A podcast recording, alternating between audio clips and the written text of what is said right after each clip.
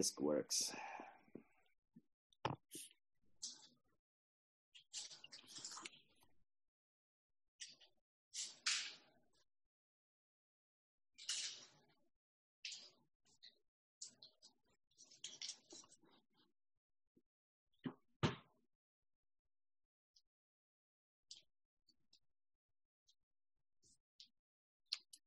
So I'm hoping this works. If you are someone who is online and you are getting this, you could just let us know by uh, texting me or you can even Facebook message me and that will make it clear for us.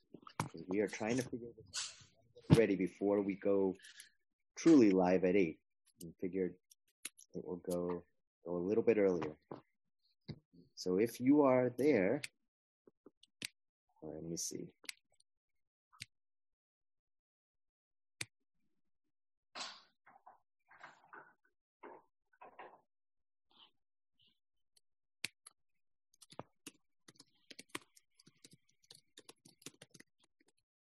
Truly live at 8. Okay. A little bit earlier.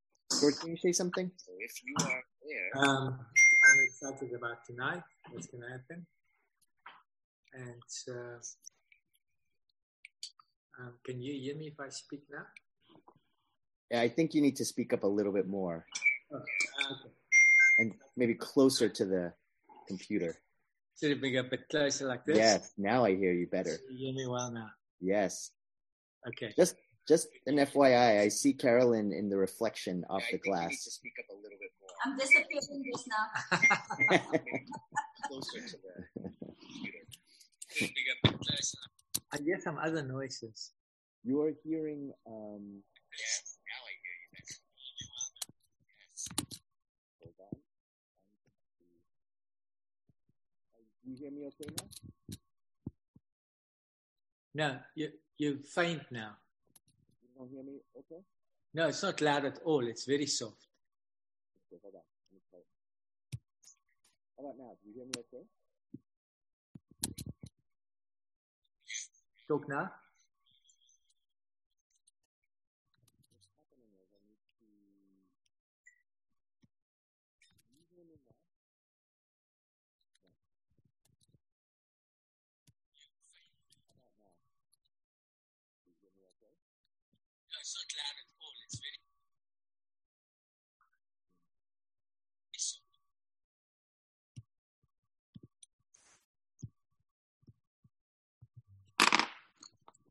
I hear you very well. Do you hear me? I could hear you. You did something and it, I could hear you clearly. Okay. Yeah. Speak. Very well. Do you hear me? Okay. I could hear you. You did something and it.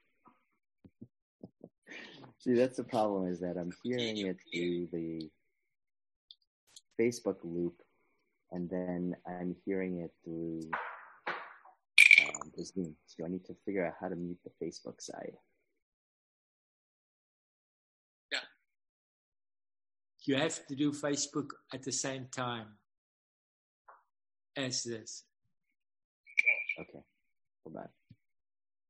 Gonna take a chance. All right. Do you hear me still? Yeah, I hear you well. Okay. I'm hoping that um, everything worked out because I shut down Facebook for my for me to view, Yeah. and I'm just hoping it's still coming in. Let me just check. And I can text someone on my phone.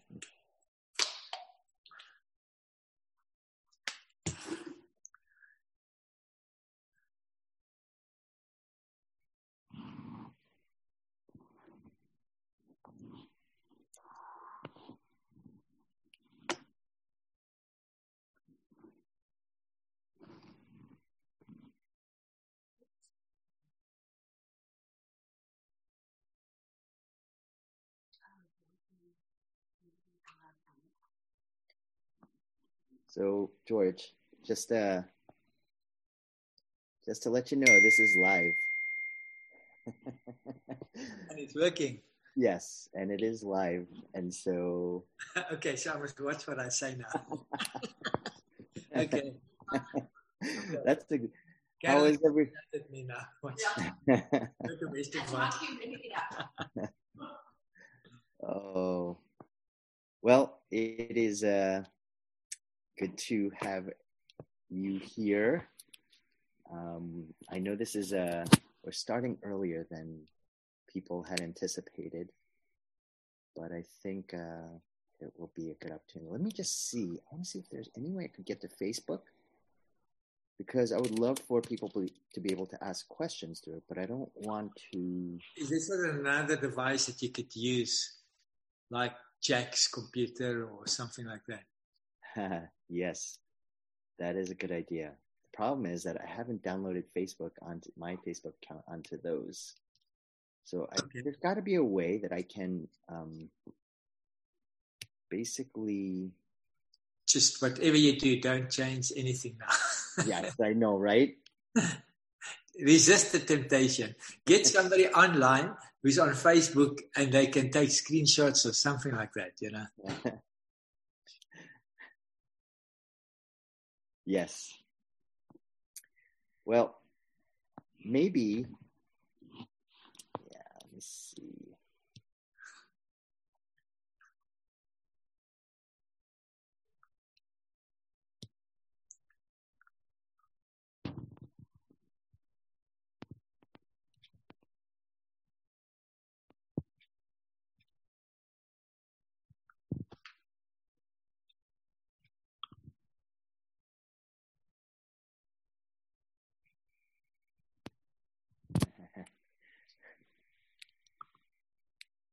I'm gonna have to reply some.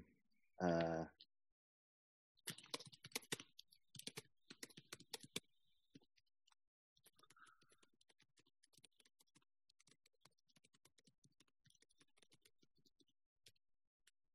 Sam, you know Faithlife. Oh, that's I guess that's a logos thing, eh? oh yes, that's right. Yes, I do Yeah. know. Faith. I, I see they've just waived the subscription fees for the next six months on premium for churches so they could stream, do live streaming. I don't know if it's a better way or what. You would think Facebook and YouTube would be better because they're much bigger companies, Yeah, yeah. and we're using Zoom too. Well, I don't know who I don't have confidence in, either in those companies or in the guys who's trying to set us up. well, at least we're trying. yes, we're doing well. we're getting closer. I'm just going to get my cable for my computer. Everyone, so uh, just to let you know, we are officially starting at 8 p.m. We're just want to make sure that all things are well. So feel free to step aside, do what you need to do. You can ask questions on the comments section here. I already have a bunch of questions that uh, I'll be answering as uh, that I'll be sending to George as well. So if you like, like I said, you're totally welcome to ask more questions, and I will try to get to them as soon as possible. So feel free to pop, start populating uh, the questions.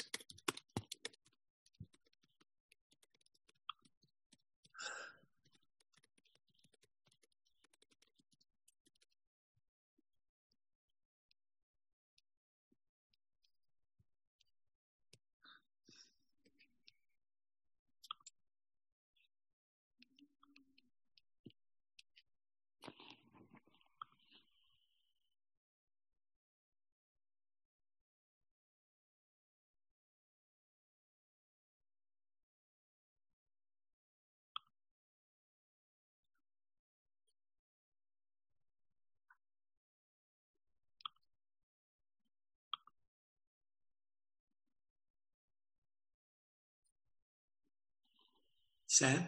Yes. So we will not do the YouTube one then, is that right? No, it's just Facebook on yeah. this page. But it is an open um, video, so anyone can see this page and see this video. And I will be recording.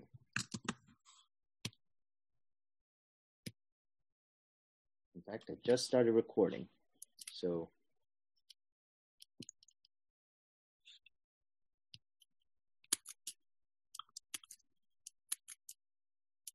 Does it actually record um, the video or just the audio? records the video. Is that so? That's interesting. And how long will it keep it? Will it keep it? In, yeah. It'd be to the end. It's recording directly onto my computer, and I'll be able to post it. And you can keep it for as long as you want to on your computer. Oh, that's interesting. Yep.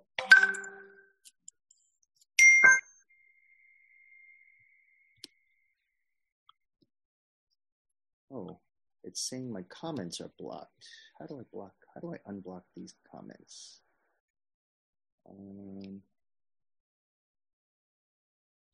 hmm. Tight. We have seven minutes to start. Hmm.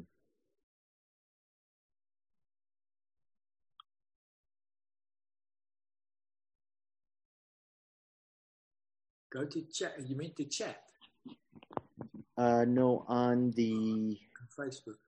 on Facebook.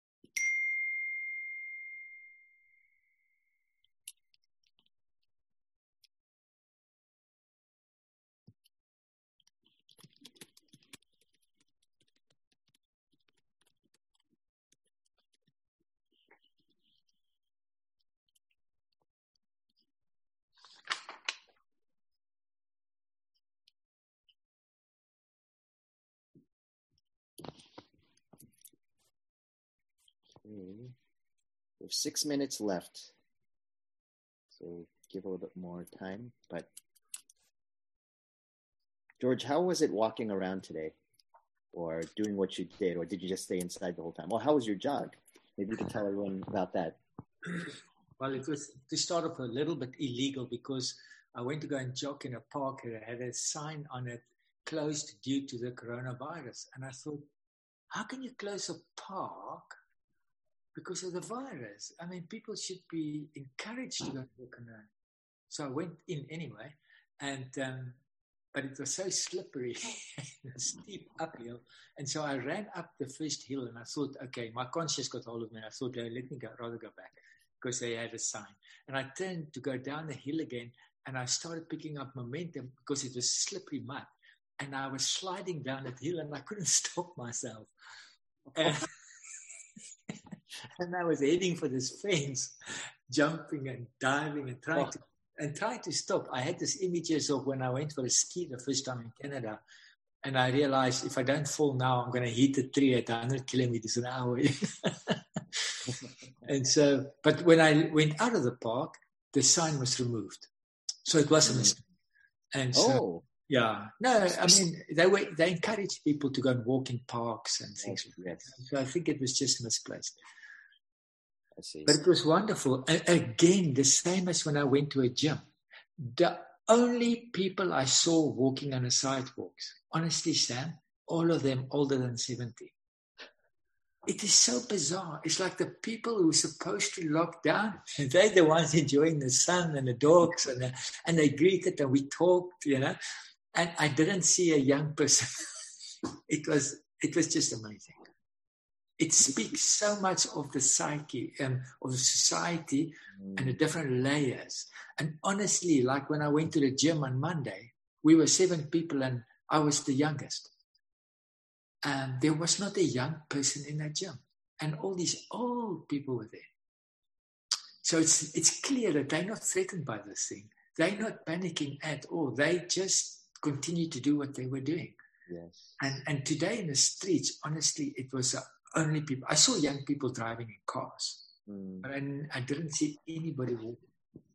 So Mm. it, it, it's so interesting. I learned so much at the Mm. moment, just observing, you know, and and Mhm. looking. Um, yeah, it was fascinating. That is fascinating. Yeah. I think the the seniors, the, elderly people, they're all, all waiting for all the other people to get off the roads, parks. They've been dreaming about these days, mountain bikes and the crazy people, you know.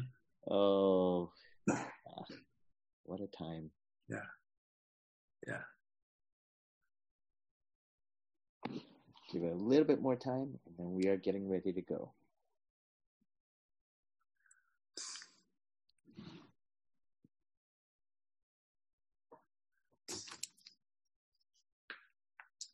We had a great day with Linda also. It was so nice to spend time with Linda. Mm, wonderful. Friend of hands for many years. Eh? Mm-hmm. Mm-hmm. Mm-hmm. She remembered when the team slept in containers in Mozambique. I said to her, she must come back. It, it has changed a little bit. yes. Sue has wonderful uh, memories of sleeping in a container in Mozambique. Yeah. Stella too. Stella slept in a container at And we had a Mozambique. great time with Stella also. She visited us. It was so nice. Oh. Mm. Okay, I think we are getting ready to begin. Mhm. We're about one minute away.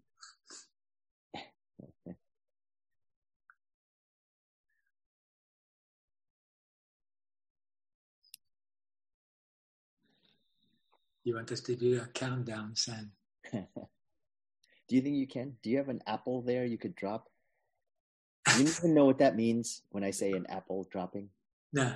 Okay, I figured you wouldn't. That's a very American thing. In New York City, every New Year's Eve, they drop this apple from the sky. Yeah. Of course, yes. And uh, Times Square, right? yes, in Times Square. So we'll see if we can answer answer uh, at least some of these questions. And I would like for it to um, for others who are on to be able to ask some questions as well because that might be. Yeah. So it's eight eight p.m. Welcome everyone, and we're excited to do our second evening devotions tonight unlike last time, I'm not physically present with George. Um, I feel like, uh, actually, especially for my family, we've had to self isolate after Carissa came home. So she came home uh, yesterday and was feeling a little off. So we are quarantining. Yay. Uh, but excited to have George with us again. It, you know, it's almost like you're back in South Africa. Yes. I've seen you probably almost as little as I've seen you when you were in, you know, all those thousands of miles away. It's almost the same thing. But thank you for joining us. Um, let me pray for us as we begin. Father, we thank you that, as I just shared, even though whether we are thousands of miles away or in the same home or even connected through the internet, that you are the God who is omnipresent. What a uh, what a important trait and characteristic of yours, Lord, that we often take for granted. We often think of your omnipotence and omniscience, but in this time where so many people are isolated and alone, how special it is to know that you are omnipresent, that you are everywhere, that by your Holy Spirit you indwell amongst your people. And so we thank you, O Lord, that you are with us through your Son, Jesus, most of all, by his Spirit.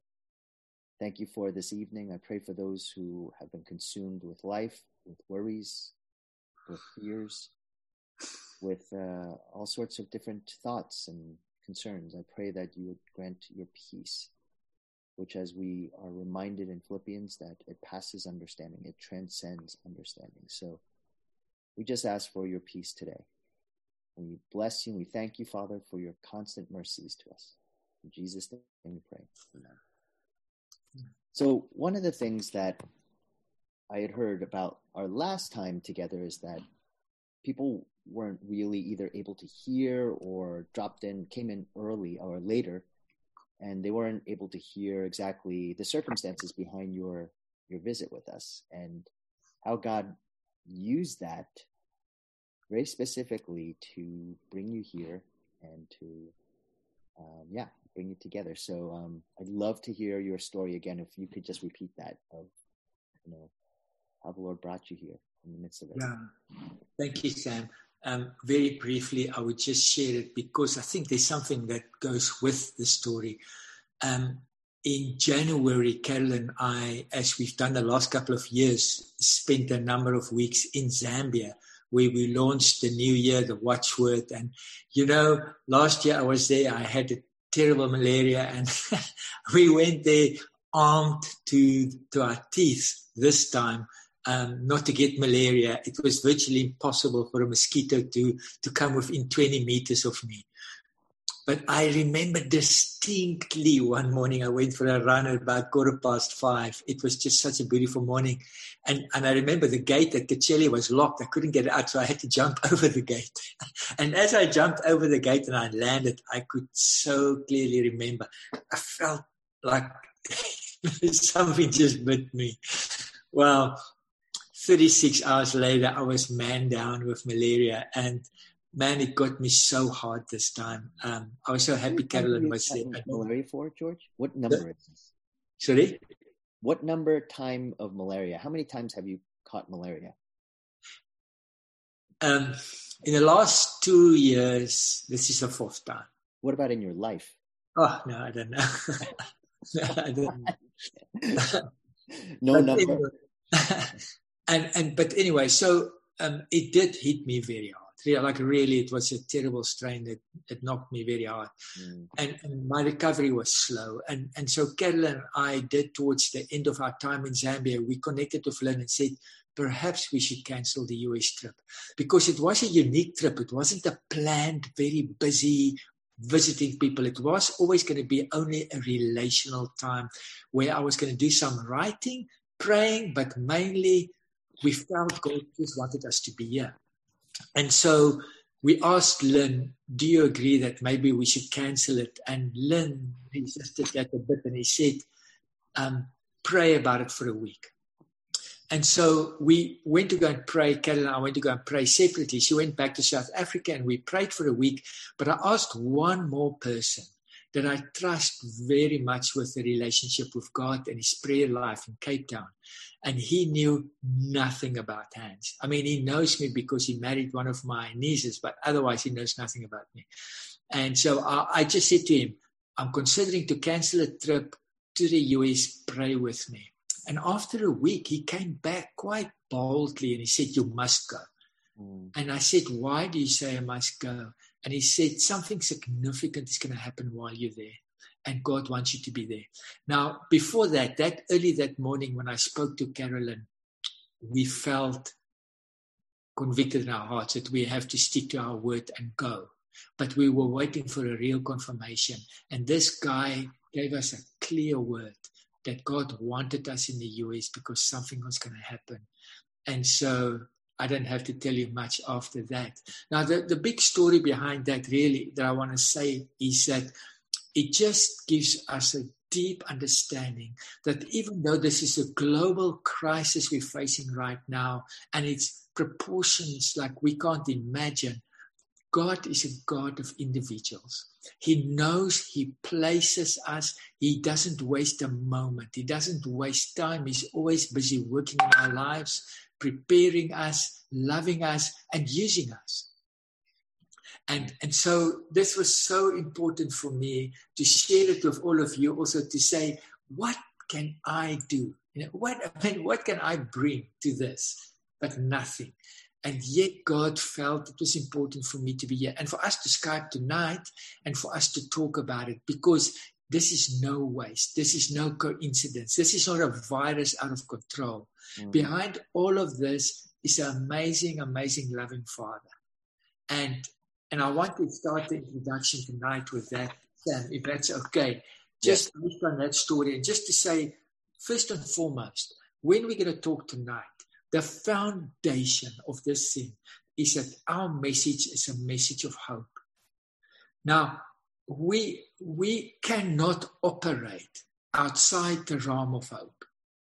The moment we move out of hope, we we are outside our realm, our spiritual realm. Mhm. Whatever we do, whenever, everything we do, we are prisoners of hope. Christ in me, the hope of glory. So, first and foremost, everything we say, we do, is based on a hope that can't always be understood, can definitely not always be seen. Um, it's impossible to please God without faith, but the hope is the fundamental thing and attitude that we work from. And, and this must be here. Even though we are uh, jars of clay, even though we are messy, and man, we are messy at the moment. God still say, I can use you, I can use the jars, and your your attitude is one of hope. And that is what we must bring. And I think in a culture where everything is instant, this is a moment of grace. This is a moment, it doesn't look like it, doesn't feel like it, but that's why I'm asking us can you see what I see?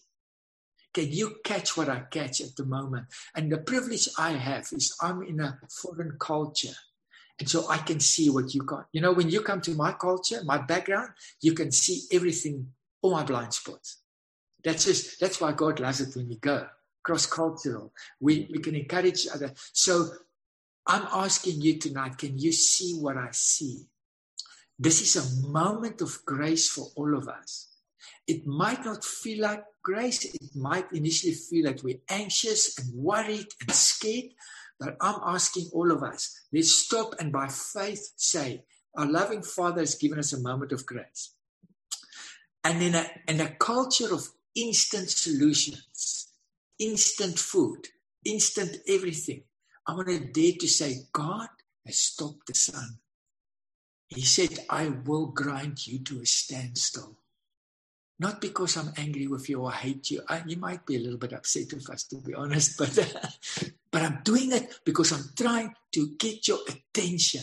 And so think for a moment, Sam, in a history, certainly in our lives, has there ever been a moment, not even 9 11, that the society was reset like it's done right now? Suddenly, um, as I sat with Lynn this morning and we spoke, suddenly fathers and mothers of children are locked up in a house. Some of them have not talked to each other for years. Can you see when you just turn the thing a little bit around? You just start looking from a view that God is a loving God and He's trying to draw our attention, and He has got to do something radical here because we've been running wild. Mm. And, and I want to just start with that picture because then when we go deeper and we say things that might expose us a little bit, then we always remember we've built it upon um, the foundation of hope. Mm. Prisoners of hope. Mm. We cannot operate outside hope. I'm so excited about this time. Sam, I honestly, and I am, even though me and Karen are stuck in the US. I love your country, don't get me wrong, but good Lord, would I love to be in Africa this time. This is, but I'm here and I'm going to embrace it. I'm going to give everything I have. I'm going to throw myself at it because this is a fine moment that I don't want to miss. Mm. Amen. So, some questions. Ready for them? Okay. First question is uh, What are the American. Well, sorry, I'm sort of. What are the. What are the challenges you've observed with American Christianity Yeah. versus Christianity outside of the US? Or, yeah, what are some of the observations, challenges? Yeah. I mean, it's, it's obviously a massive question, right? That I will do injustice to, and I'm certainly not an expert on that at all. I'm, I'm an expert on nothing, actually. But I would say this. If I talk about American church now, I don't talk about the US specific. I talk more about the first world in that sense. Yes, Okay? right. Uh, yeah, I would say the first and foremost, the thing that's very blatantly open and clear to see is that you guys have lost community. And that's why you lost the real Jesus in that sense, because the Trinity is community. Father say, look at my son and do what he says. Son say, don't do anything what the Father didn't tell me. Uh, son say, I'll give you the Holy Spirit. The Holy Spirit, I'll say, I'll show you the. Um, I think uh, Eugene Peterson or somebody called it the dance of grace in a sense. It's a beautiful trinity, that community. And we were invited into that community as adopted sons and daughters. And so the cornerstone of Christianity is community. Um, it's diverse community, actually. If you look at Revelation, speaking about every tribe and nation will be together. So we were called to be a community and to look after each other and to dwell together and to eat together and to look after each other. But in the United States or in the developed world, we uh, adopted radical individualism, work workaholics. Um, we live in social media profiles. That's where we show who we are. We are completely isolated.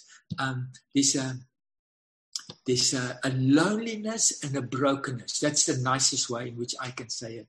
Um, in the church, and you see it play out in divorces, father-children relationships, mental pandemic, church splits, people um, not wanting to be accountable in any way.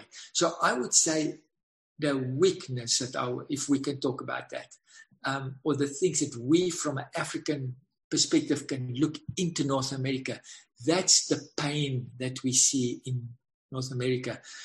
I I said to somebody, what I would love to do as a project, maybe somebody will sponsor me.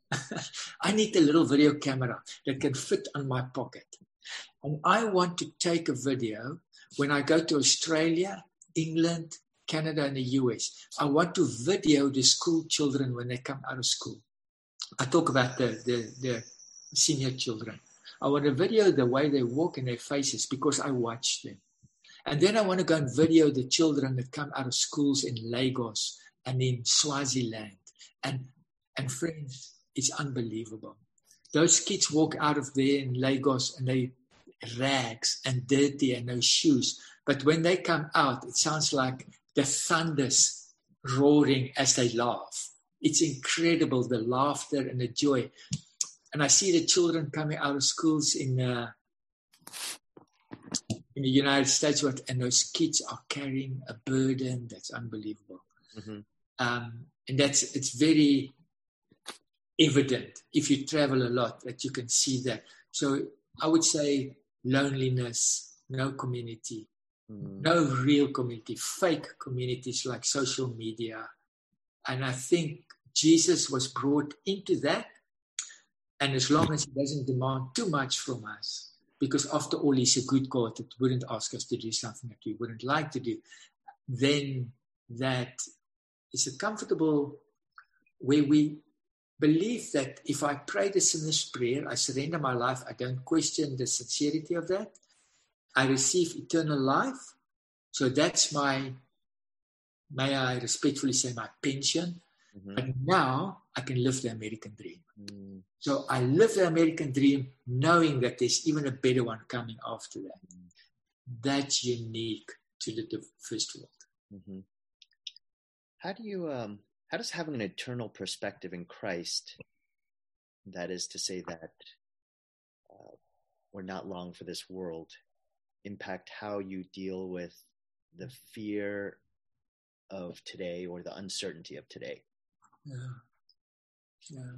I I got a I got an audio this morning from Esther, actually from Lagos, um, because I I listened to a, a, word that somebody shared earlier um, morning from Nigeria. And so I contacted Esther, who's a woman. Um, she lives with HIV and she's got lots of children. She's caring for many children. Um, and I asked her how she's doing. And I told her what I observed in the United States. And the, the way she responded was just so telling. And she just laughed and she said to me, This is God, this is God. We trust God because He is our Father.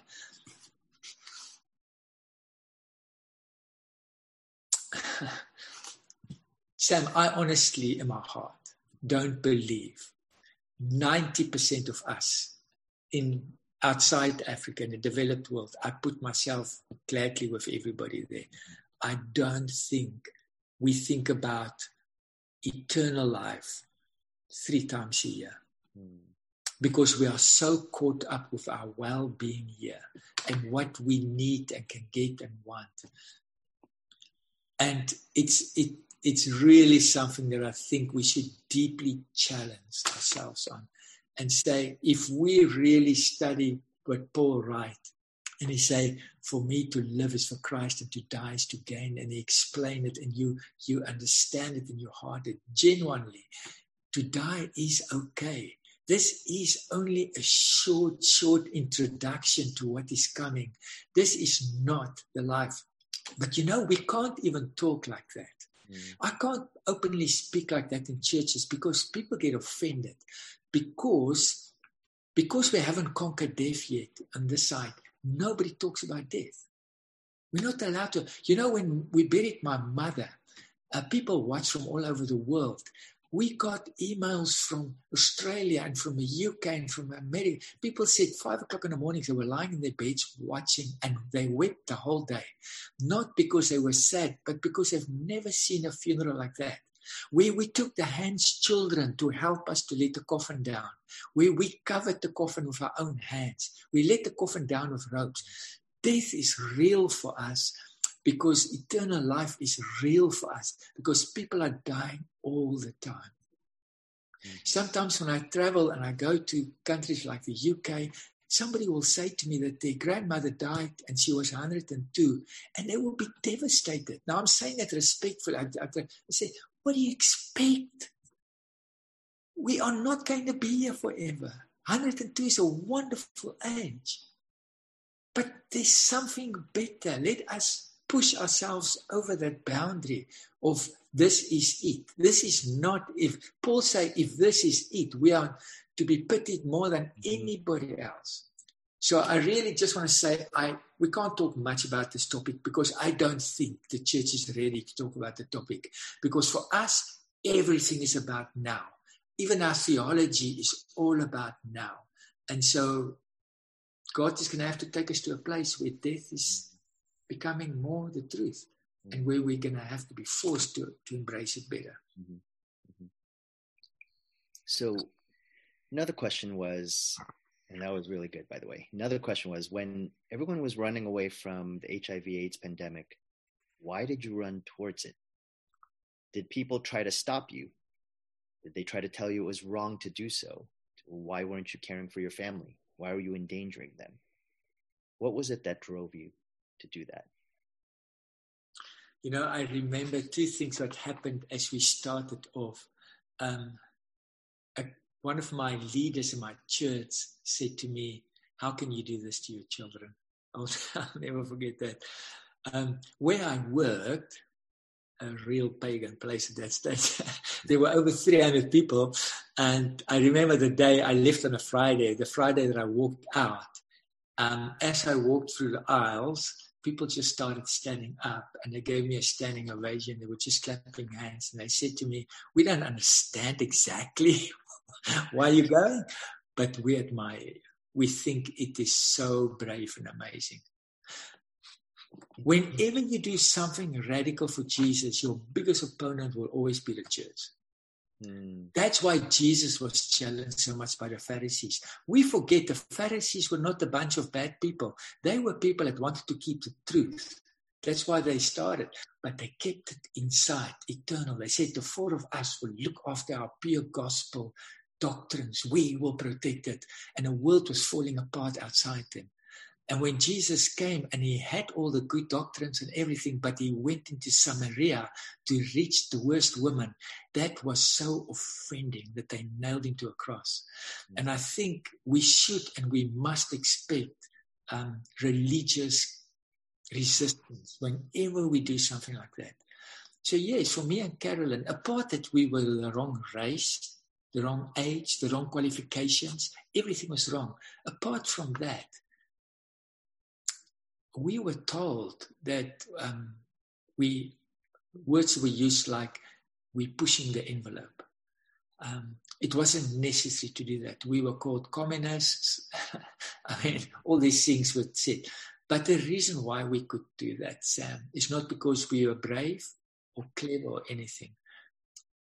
The reason was when Christ came into our life, it was so big for me, mm. so big for Carolyn that we were prepared for us to lose face, for us to lose friends, for me to end up in a street with no income or whatever, was of course a concern. But in comparison with losing the love and the beauty of Christ that just exploded in my life, it wasn't even worth thinking about. And so we chased Jesus. We did not chase orphans. We did not chase HIV. We did not try to do anything we were literally running where Jesus, where we found him. Mm-hmm. The first real place I ever found Jesus that I could feel his heartbeat was on a rubbish dump with children scratching for food. And I would stand there. Joshua was two years old, and he would stand next to me, and I would feed this endless line of children. And I would just feel so in the presence of God that I would weep and weep. I couldn't understand it. I wanted to plant churches and preach and do all these things. I ended up in a rubbish dump.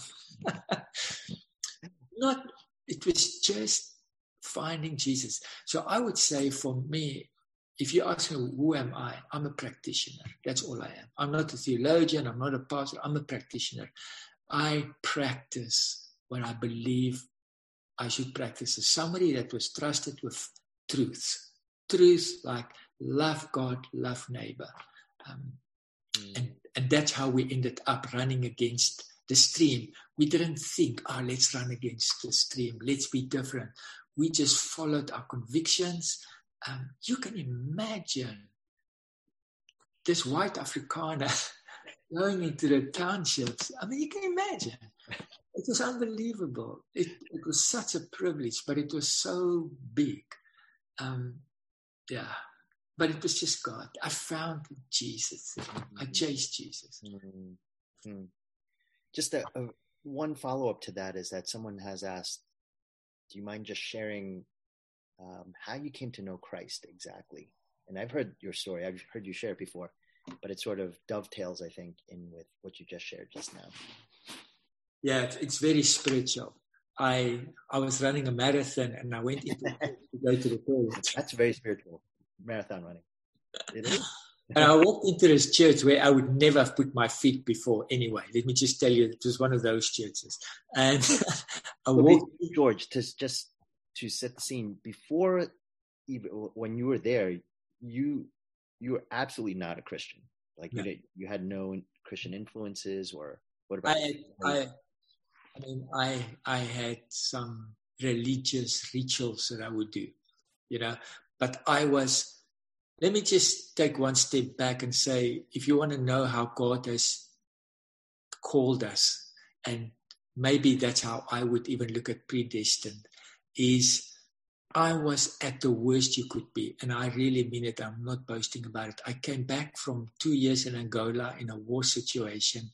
I came back, I was wounded physically also, but I was broken inside. I I had a I didn't have the happiest childhood either. And so when I went into Angola, it caused great damage to me. I came back and I would literally work till five o'clock and I would go partying until the next morning, six o'clock, go back to work. That was my life. But it wasn't because I wanted to be bad. I was running. I was running. And I wasn't looking for Christ and I was certainly not looking for a wife. Certainly not. And Carolyn came into my work where I was working. And she walked in, and Sam, I just want to say to you, I promise you, it was an audible voice. And it said to me, She will have your children. Wow. Having children was like the. When my friends heard we were going to get married, my friends phoned Carolyn and said to her, Do not marry that guy. he's, he's, he, he's my friend, but I want to give you advice. You look like a decent girl. Do not marry that guy. And so God took me, the most broken guy with no hope. I was an accident looking for a place to happen. Honestly, I was. And he not only gave me Carolyn, and the moment I met her, something just calmed down in me. It was just preparing my heart. And so a few years later, when I walked into that church, um, and I looked up and I just saw the sign, and it just said Jesus. It was a Saturday morning. I walked into this big church, and there was a sign saying Jesus. And again, for a second time, I clearly, clearly heard a voice saying to me, I am alive. I mean, I don't know if I ever went to the toilet. I don't know what happened after it. That uh, that Sunday night, I went to that church. I sat in the back of the church and I wept for two and a half hours. Mm. So sorry, George. The internet connection just dropped out for about two minutes. Mine was leading up to the point where uh, you said that um, that uh, what did you say? You talked about all your friends said, "Don't marry this person." yeah. From there, And then, I mean, the moment I married Carolyn, I calmed down. There was something in me that was calm, calming down. It's because of my respect that I had for her. And after that, I went into that church. I saw the name Jesus. I felt clearly a voice spoke to me and just said, I'm alive. I wasn't looking for Jesus. I wasn't in trouble. At that stage, Carolyn and I lived our dream. We had a house with a white picket fence in a middle class suburb, and Carolyn was looking after two young kids, and I was happy my work. I was thriving. We were just living our lives. And Christ burst into our lives in a most unexpected way, radical, like everything immediately changed, like genuinely, really changed. And I saw the world completely. Then within a week, I brought the first homeless person home. And I said to Carolyn, surely I can't leave as people in the street. Um, nobody taught us that. Nobody showed us that. But at night after work, we will just sit down and read the Bible from cover to cover. We couldn't get enough of this. This was unbelievable to us. And that's how it started. Um, maybe that's enough. Yeah. no, that's that's great. Thank you so much. yeah. Um, so the next uh, thing is next question. People want to know how things are in Africa right now, in light of everything. You know, you give an update, update with Yeah. hands, update with all the things that's happening.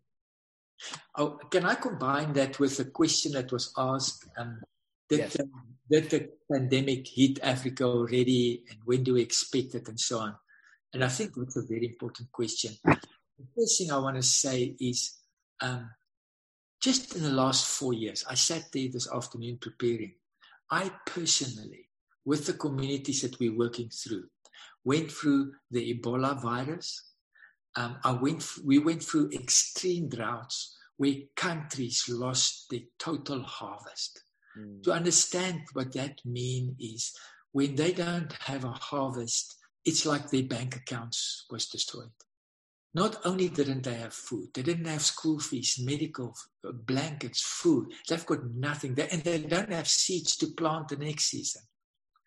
So I have seen just in the last four years Ebola, drought, massive malaria outbreaks where children just, uh, at the moment, we've got a terrible malaria in, in Zambia and the DRC, cholera outbreak in a whole nation. I've seen war in two of our nations. I've seen cyclones wiping out um, 600 kilometers long, every village, just flattening it. I've seen that. And I've seen political coups happening in our countries.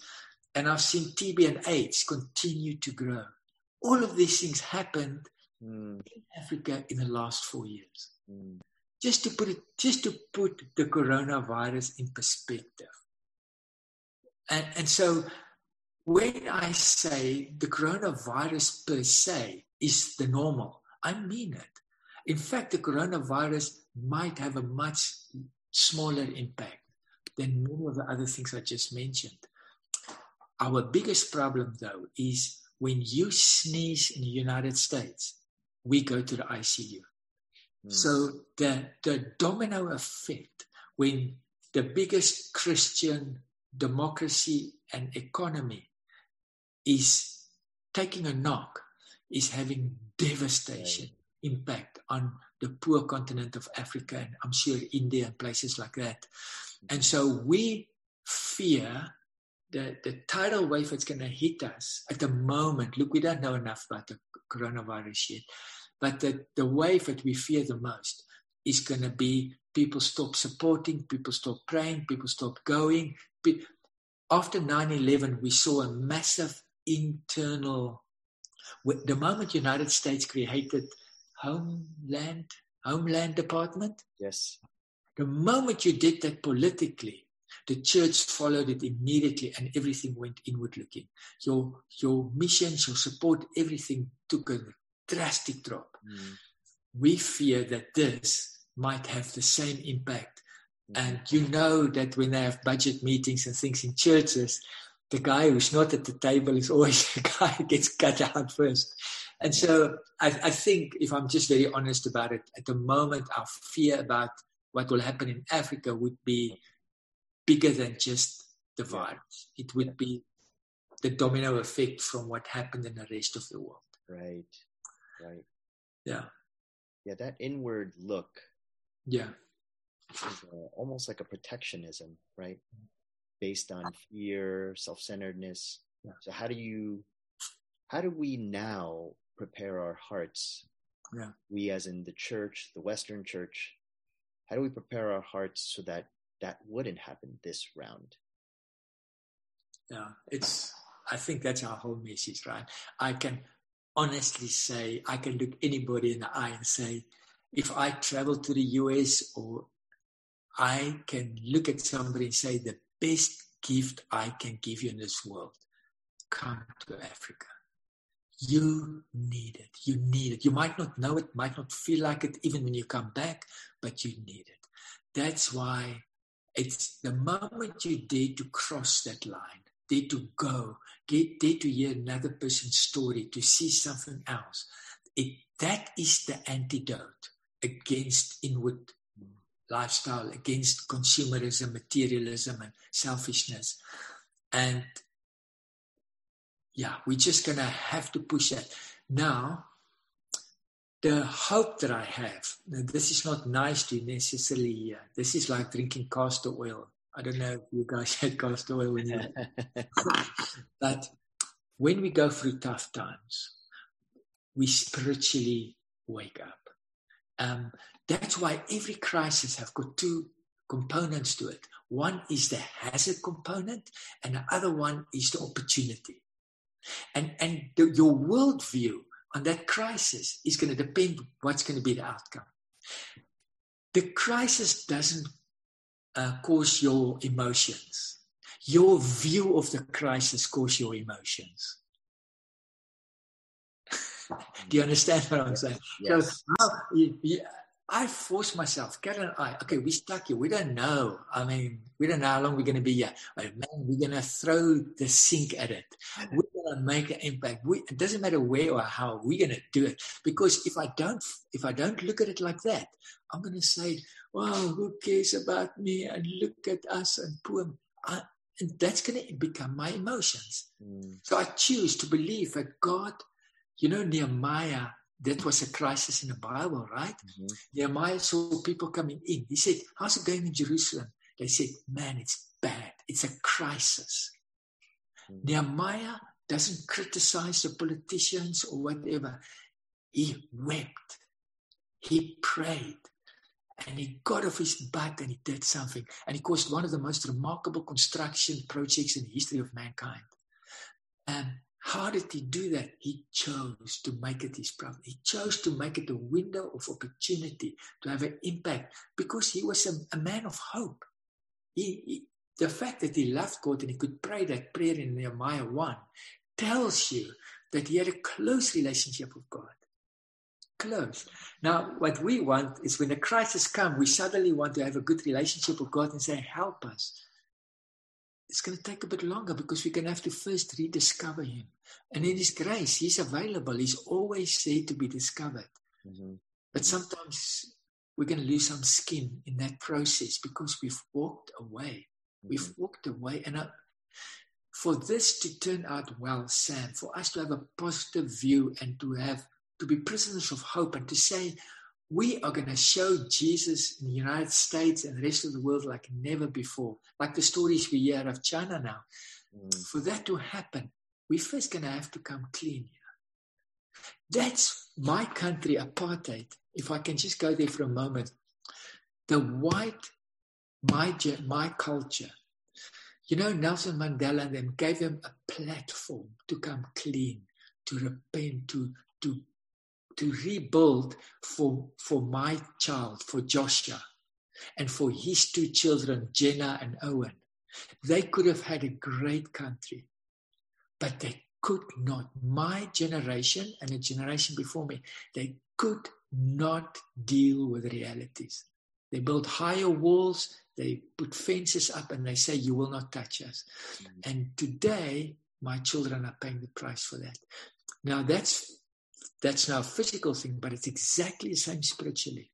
Somebody asked a question How can I help my children not to fear? Mhm.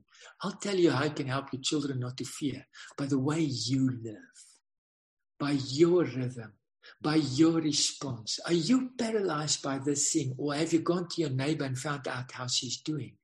Have you dis- have you gone onto the web? I went onto the web today and looked for volunteer opportunities in San Ramon and say, where can I jump in? Who will take me? That rhythm and that reaction, that's what's going to last in your children, and that's going to make them not fear. mm, But yeah. we're going to have to go there to Yeah. learn again, to draw closer to God. Yes. No, that's good. Yeah. Um, this is sort of a corollary to that question. How has everything impacted teams thus far? And maybe teams, not just now, but even for the summer this year. What does it look like? Yeah. I think we made a, at least everything until the end of April is totally been put, what we say, postponed. Mhm. The rest we, we put on hold Mhm. to see what will happen. Um, I just think at the moment, even following the news in the United States, literally every five hours there's a major news conference with new evidence and new things. And so um, we prepare ourselves that it's going to become tough this year. Um, it's going to have a huge impact on hands. You can imagine uh, many people come to hands and their hearts are touched. They become volunteers, they become supporters, they start praying for us, they speak about us. Um, our communities get massively encouraged by people visiting. It blows their minds that people will come and remember their names and care for them. And so it will have a big, big impact in, in, in Africa for teams not coming. Um, and we are preparing for that because I think the reality is that there's a real possibility that we will not see teams this year. Um, and then we're going to feel it. That's definitely a prayer topic. Yeah. to pray for. Um, so another question. Well, one question on the comment side was asking the question of, you know, we have a lot to learn from Africa. What do you feel as though Africa has to learn from the West? Mhm. So, Yeah. So I, if I can just quickly touch on Africa, what we can learn from Africa, the one thing is, Yeah. you know, the the the Greek word for crisis is to decide. Isn't that interesting? Mm. To decide. And and it's on a medical term when a patient reaches a certain stage, how to treat that patient. The patient is either going to die or recover. That's the crisis moment. And so, for example, when we had the last cyclone in Mozambique, and we were there within 48 hours, all of us were on the ground, the leaders, and we saw that the village was flattened. There was nothing. People were literally sitting under trees, grandmothers and children, no food, no house, nothing.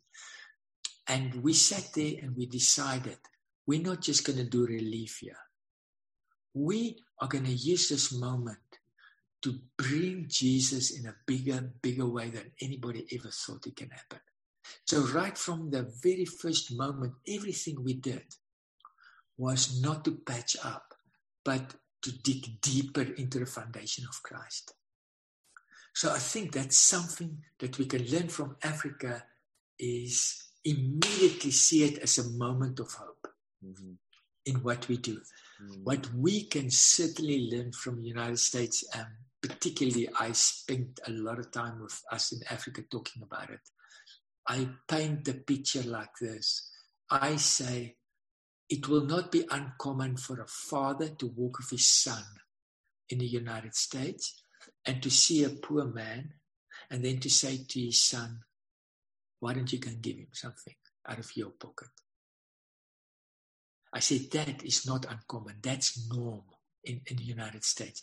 And everybody always say the United States is um, very wealthy, and it's of course it's true. And there was a lot of ways that maybe it happened that was exploiting, but I still believe a foundational part of the wealth was based on generations before this one of deep generosity.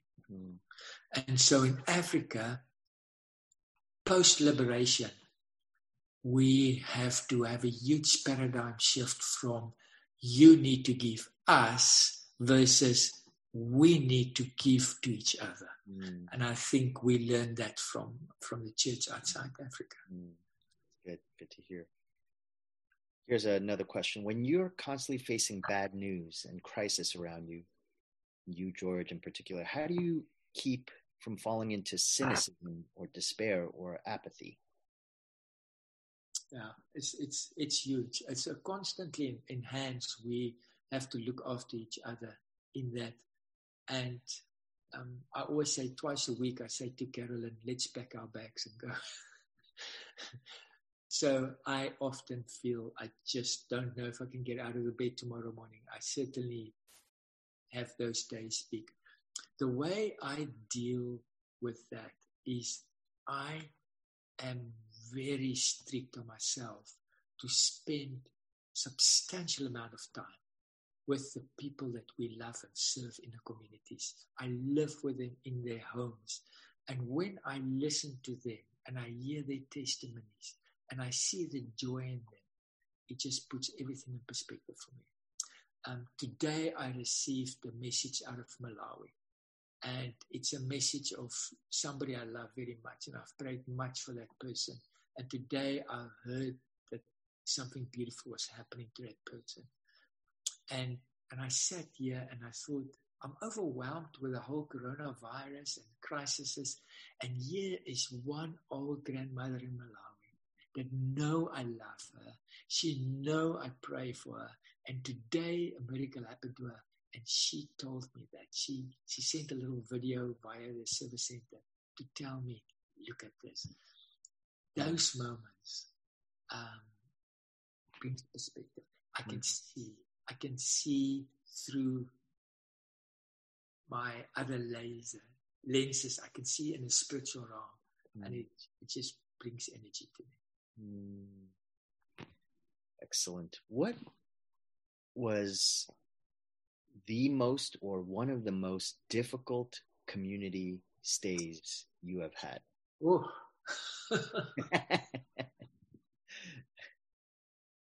And just to let everyone know, a community stay is you someone who goes they go to the community, which is in rural Africa somewhere, and stays overnight, sleeps where family a, a vulnerable home, uh, maybe a child headed home, or stays in for maybe a night, could be weeks. So you experienced many of those. Can you recall the most or one of the most difficult ones you've had? Yeah, you know, it's so interesting because I can tell you of a, very, very tough one I had in Goma when we stayed and just before the sun went down, the chief on a village next to our village was kidnapped by rebels and people wanted to get us out of the village, but it was too late. And, and after it got dark, they kept on moving us from one place to another place. And it was, it, it felt difficult. You know, I, I thought this is difficult. But I would say the toughest stage that I have is like when I stayed with Ramos, one of my, our great leaders in Mozambique. We recently stayed in a in a in a village in Mozambique actually, and um, the mother and the three girls stayed in one hut, and then the boy who is Daniel, who's um, 11 years old, he stays in another hut where they keep the maize. So they they build the maize is above you. So they build a platform where they put all their maize on after they harvest it, and then Daniel sleep under the maize. And I went to go and sleep there with Ramos that night. Well, we were lying down for five minutes and I could feel the ants everywhere. I mean, they were, they covered me. And, and then the rats started coming and they went into the maize. And then as they eat the maize, the chopper things keep falling on you the whole night. But that was not the worst. The worst part was Daniel getting up at quarter to three in the morning. And then they can't eat that rats for some other reason. The rats that eat their maize say that's not edible. So at quarter to three in the morning, this 11 year boy go out, he gets up out of the hut and he goes into the field to hunt field mice to try and be back before this his sisters go to school so that they can roast on the fire these. And and that morning i sat with him and his sisters and his mother around the fire and the reality of their lives. You know just so overwhelmed me mm. i just yeah it was just one of the hardest things for me to to get up that morning and to leave them and to go home and to know I'm leaving Daniel to sleep there tonight and to get up tomorrow morning at quarter to three and mm. there's no father in his life. I mean, he literally hanged on our lips. Whatever Ramos did, he copied. He was so desperate for love and it's somehow those visits are hundred times tougher than the dangerous ones or what you feel is dangerous, you know. Mm-hmm. Um, and they stay long with you. They cut deep into you. They they question your Christianity, your theology, your doctrines, the way you live, the way you do church, the way you spend your money. Um, he comes back into my life in the most unexpected moments, challenging me as I do things. You know, is this really necessary? Is this the way you want would Daniel, is this how you do it while Daniel is back there? You know, um, it's tough. It's tough to see some things. It's not, it's not easy. Yeah. yeah. That is a really good reminder of giving us perspective, you know, in this season is that as hard as it is, it, there's a lot of sorrows and pains and difficulties. I, I'm always amazed that our God, He sees all of that. Yeah. He knows what we're all going through all the time, all the prayers, and He can understand us in ways that no one else can. And yeah, that is a what what a perspective this season. Thank you so much. Um, just really blessed us. Do you mind closing us in prayer? I would love to maybe I can just give some homework. Yes, yes. Um, I, was, I, was, I was looking at the scripture today, Luke 12, from verse 49 to 1335. And it, it kind of addressed a little bit uncomfort in a sense of suffering and why and all of that. So I want us to go back to God's word and start off, He's a good father, but then read that and really challenge our theology and our thinking. And the second thing I want to ask each one of us can you make a list? Even if it's just for yourself, but it would be great if you shared it on all your social media outlets. make a little list and talk about the good things that can happen in this time. Mm, Talk about this is a good time to, to read a good book. Simple as that. This is a good time to, to pray with my wife every morning. We're going to walk around the block and we're going to pray for our children. This is a good time to um, to go and see my neighbor because both of us are at home. And I'm just going to knock. Just just I'm going to cross that line that breaks that radical individualism. Some of you might even be braver and go into the inner city. And I want to ask you if I close all the hotels and restaurants and everything, surely they close down the shelters also. Where do the homeless people stay? Where do all those guys go? Start thinking about them, talk about them, pray about them. Um, just become positive. Make sure that you bring hope every day in this time. Your nation, your church, your people are going to need it. It's going to get tougher. This is only the start. You don't need to be clever to know that. But um, Christ in me, the hope of glory. mm, mm. Let's pray.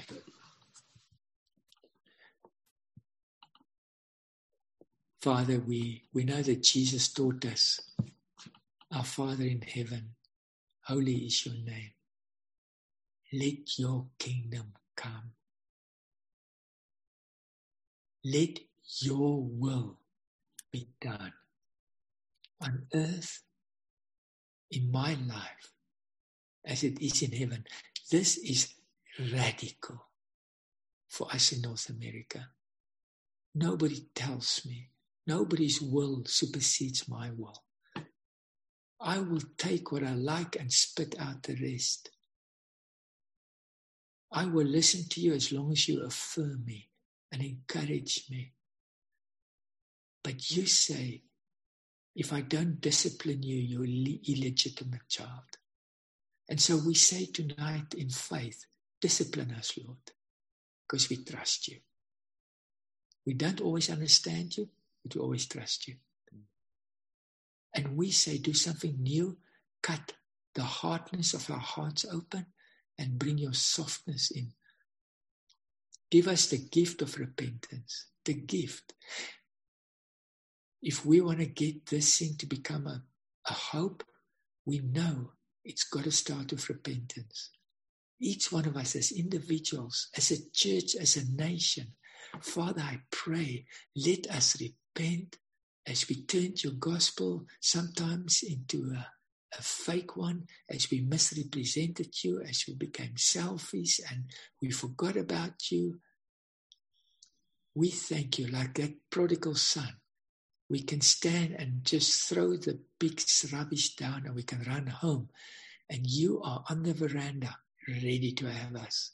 You will run towards us. You will put the ring on our finger, new shoes. I pray, Lord, that we will run home in this time. I pray for your church in the United States, Father. In Jesus' name, I pray for your church leaders that they will go deep with you, Jesus.